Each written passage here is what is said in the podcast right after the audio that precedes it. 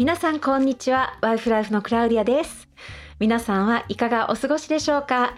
私は最近花粉症で目や鼻がかゆくてあのもう本当に終わるのを待つばかりですけれどもまだまだみたいですよね。あの花粉症の方々ご一緒に頑張りましょ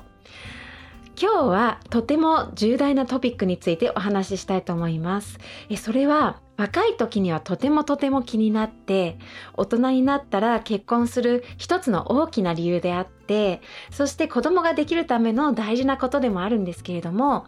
残念ながら結婚の中のつまずきとなることも珍しくないですね。えー、皆さんがもう分かったと思いますけれども今回のトピックはセックスですね。去年の話ですけれどもあるラジオ番組でその番組のホストがとてもオープンにセックスについて話していたのでこれは珍しいなと思い聞き続けたらそのホストは昔キリスト教の学校に通っていてで学生として神父さんにいろいろ聞いたらクリスチャンはセックスを子供を産むためだけにするという印象を受けたそうです。そのホストは他にもいろいろ話していましたが私はそれを聞いてもし他の人もキリスト教についてそういう印象を持っているなら是非聖書の中でセックスについて書いてあることをまとめたいなと思いました。ですので今日のポッドキャストのテーマは聖書はセックスについて何を言っているのかです。では早速ですけれども聖書の初めに神様が世界を作って人間を作った時に最初に人間に言ったのは「産めよ増えよ」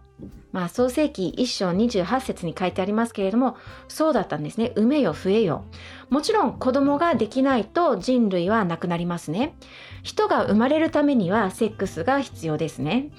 でも次の章で書いてあるのはこれです。それゆえ男は父と母を離れ、その妻と結ばれ、二人は一体となるのである。創世記2章24節というところに書いてあるんですけれども、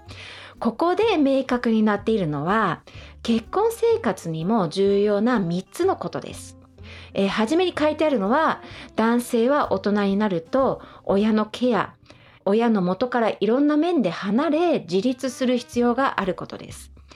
結婚していてまだ自分の母を自分の妻より優先するとまあその意見を優先したりするといろいろな面でとても難しくなります。だから子供を持っている私たちお母さんも特に息子さんたちを話してあげないと息子さんが困るのですね。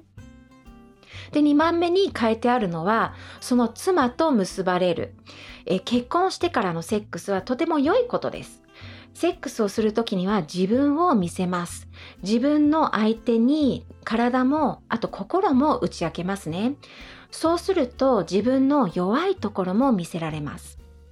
結婚したら相手の在り方を受け入れた上でお互いの愛と信頼をシェアします。そして死ぬまで一緒にいる約束を共有するので、セックスをするとその関係がより良くなります。成功は親密な関係の中で親しい人とするとその人と関係がより良くなります。で3つ目に書いてあるのは2人は一体となる。まあこれはまさにセックスを描いているんですけれども前説明したように結婚した2人は内面的にもつながるし2人がそれぞれ親を離れて新しい一体新しい家族を作るということですね。しかしこの箇所では子供を作る話はないですね。面白いですね。そして聖書では男性と女性の間の交際関係を楽しんでもいいということをあの他のところにも書いてあるんですけれどもなんと一つの本でまとめられています。紀元前9世紀に生きていたイスラエルの王ソロモンは画家という本である男性と女性の愛について書いてます。そしてそれを読むと、まあ、結構エロチックな話も出てきますけれどもよかったらあの画家という本を読んでみてくださいね。あの聖書の、えー、ま、前の方に書いてあります。そして聖書の後半紀元後でイエス様が生きていた後の時期になりますけれどもパウロという人が東南アジアのある教会にこう書きました、えー、それは第一コリント人への手紙というちょっと長い 手紙のところに書いてあるんですけれども、えー、読みますね。しかし不貧困に陥ることのないために、えー、男はそれぞれ自分の妻を持ち婦人はそれぞれ自分の夫を持つがよい。夫は妻にその分を果たし妻も同様に夫にその分を果たすべきである。妻は自分の体を自由にすることはできない。それができるのは夫である。夫も同様に自分の体を自由にすることはできない。それができるのは妻である。このところでは少し義務的に読んでしまう場合があるかもしれませんが結婚しているならセックスはやめないでねっていう、まあ、そういうことをパウロが伝えてます。あと妻として成功は仕方なく子供はできるために受けなきゃいけないものだと思うならこの聖書の言葉を読むと違うことを気づきますね。お互いを幸せにするのが大事って書いてあります。えそしてこの箇所でもまた子供がいないからとか子供を作るためとかは書いてありません。なので結婚していると子供がいようといまいとお互いを楽しんでくださいということを読み取ることができると思いますね。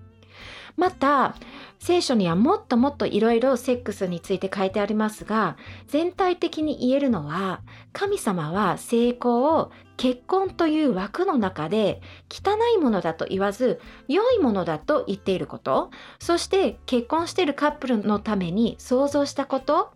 子供が育つことができるため家族が築かれるためのものとして想像されたけれども子供ができるためだけではないことがわかりますねその上セックスを楽しんでもいいと書いてあります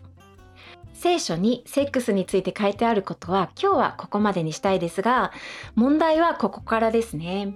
聖書にこう書いてあって良いですねと思うかもしれませんが実際には難しいことがいろいろあって夫とセックスするのはもう考えられませんという人もいるかもしれませんね。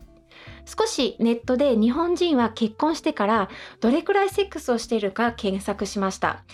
するとあるホームページで見つけたものですが聞かれた30代から40代のワーキングママたちの中で4割はもうしていないと書いてありました。そして残りの6割の中では1年に数回するというカップルもいて定期的にセックスの関係を持つカップルはあんまり多くないということが分かりました。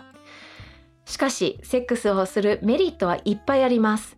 もちろんまずは2人がセックスを良い意味ですると2人の関係はより良くなります。そしてカップルとしてもっと生き生きとします。あとは健康的でもあります。ですから次回のポッドキャストではもう少し具体的にどうやって自分たちの性的愛を改善できるかについてお話ししたいと思います。今日はポッドキャストを聞いてくださってありがとうございます。次回もぜひ続けて聞いてみてくださいね。今日は良い日を。さようなら。